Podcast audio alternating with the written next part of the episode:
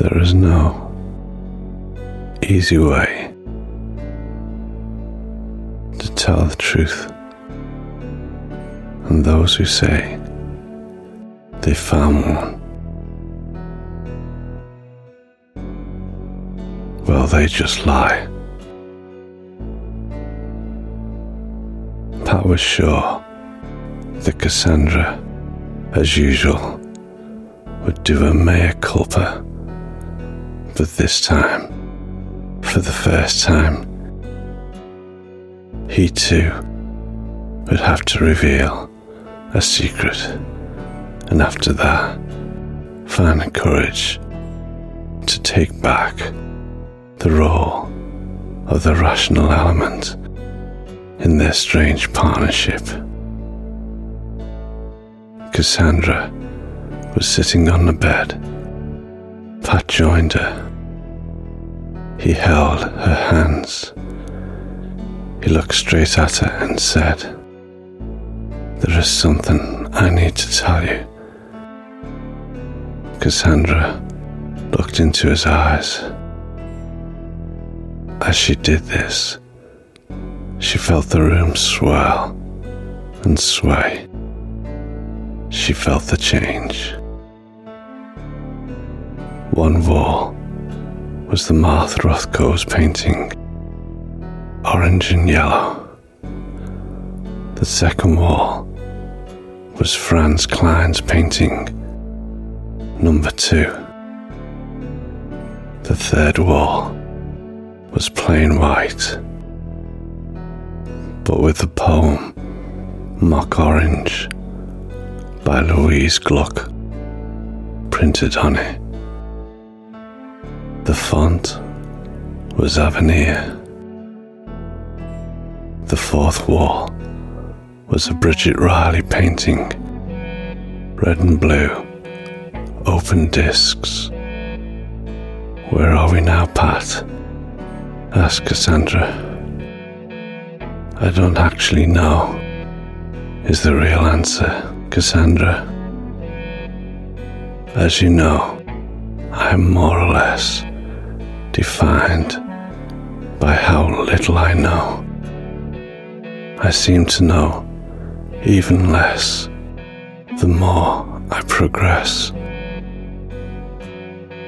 Cassandra seemed strangely at ease that night, and in Pat's eyes, she seemed, for the umpteenth time, a completely different person. How many Cassandras would he still know? And how many Cassandras could the world ever need? Maybe. There was also a double of hers hidden somewhere in Italy or who knows where.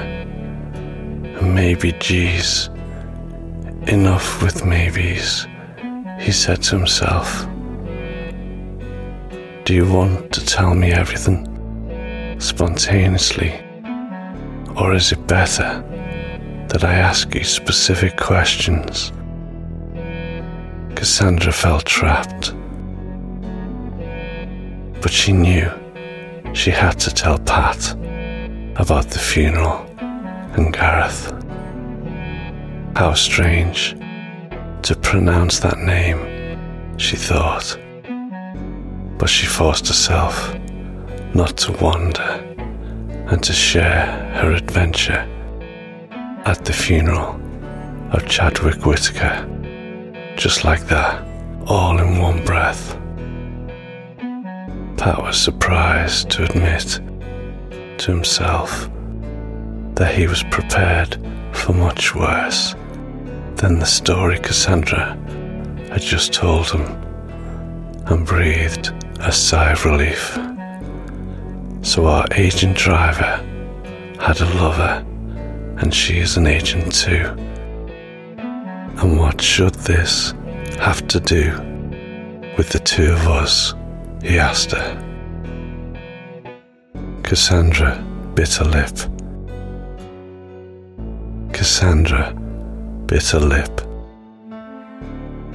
as she was used to doing when she got nervous.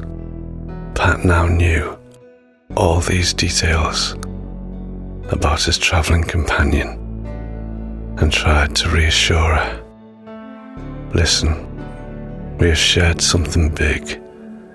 In short, until now, our meeting has been marked by impossible events.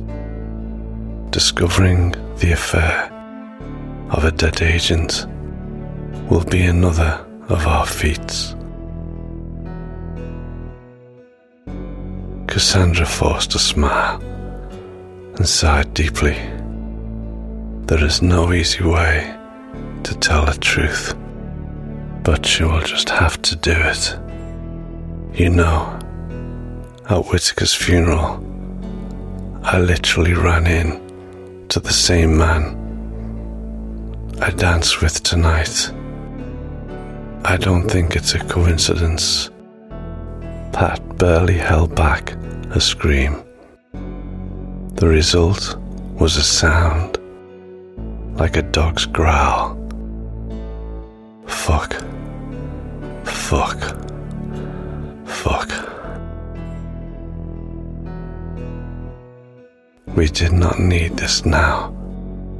An FBI agent on our trail for an agent killed by no one knows who. Cassandra cleared her throat, offering Pat the same glass of water that he had thoughtfully placed on the table for her. Well, I told that man, Gareth, that I would meet him again in the same club between Friday and Saturday. If nothing else, we have a certain advantage don't you think? Pat collapsed into the sofa. Maybe Cassandra was completely crazy. Or maybe he was going crazy. But the situation seemed serious, absurd, and inevitably comical. His laughter, fat and inordinate filled the room. Cassandra was struck and speechless. Pat tried to recover. Do you know what we have to do? He told her, still giggling. What is that? Let's get out of here. Let's go see the sunrise on the other side of the bridge and let's take some time for ourselves. I too would like to tell you something, but not here, not now. Without saying a thing, the two almost ran out onto the street, laughing and whistling to stop the first available taxi. Take us across the Brooklyn Bridge, please? Pat asked. The driver started the engine and the meter without even answering. Maybe he doesn't know that with us, the drivers have a short life, Cassandra whispered. The driver's CD player had just started playing Darling, Be Home Soon by the Lovin' Spoonful. Pat laughed again and again.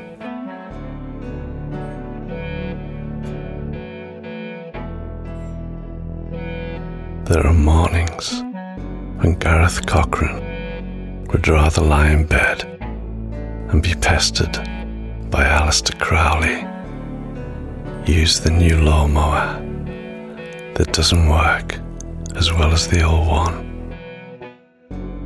Try to tidy up books and DVDs and do anything else but go to his office and try to explain the inexplicable in black and white.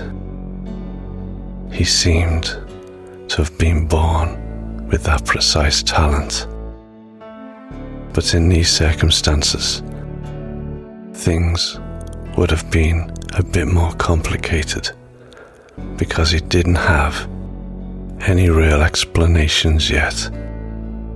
And he knew he just had to buy time. Thus, in front of Commander Joyce's desk, Cochrane found himself completely unprepared to lay out the progress of his investigations and had opted for a series of elegant and elaborate omissions, worthy precisely of the pages of Ulysses. He had been convincing and had managed to get out of the commander's room while preserving his credibility and getting a hot cup of coffee. Carminati was already waiting for him in his room in absolute trepidation and with another cup of coffee. The radio was playing Are You Ready to Be Heartbroken by Lloyd Cole and the Commotions. Cochrane released all attention with a smile and closed the door behind him with an open, liberating movement of his arm. He then snorted. Joyce contented himself with my gibberish. Let's hope it lasts. While everyone here is very busy on sniper cases, especially poor Whitaker's. I don't think our sci fi adventure would be able to distract them. Cochrane smiled. On sci fi, we can do little at the moment, but we must sift through every single piece of evidence, every single element concerning our illusionists. I want to get to know everything I can about our two friends before tomorrow night. Carminati drank some coffee, now lukewarm. Detective, are you really convinced that woman is going to show up at the dance school tomorrow night to meet you? Cochrane sighed. Maybe not, but my gut tells me she will. And then she has nothing to lose. You too have seen what she is capable of. I don't think we could do anything to hold her back against her will. We can only count on the fact that we are able to give some answers to their questions. Carminati finally began to understand where Cochrane was going. But then, assuming she shows up, how do we get her to trust you? Cochrane gave Carminati one of those looks that mark the measure between a man of his word and a man of words. In fact, it was not necessary to say anything. Carminati tiptoed out of the room, cup of coffee in hand, and a brick on his breastbone.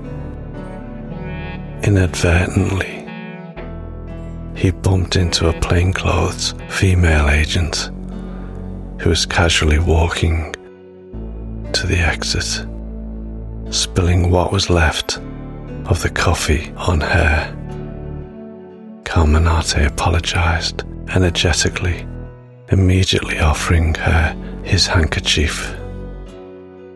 The woman smiled at him and tried to dry the coffee stain as best as she could. Still smiling, she then returned the handkerchief to Carminati. Ramon Carminati, he told her. Amy, she replied.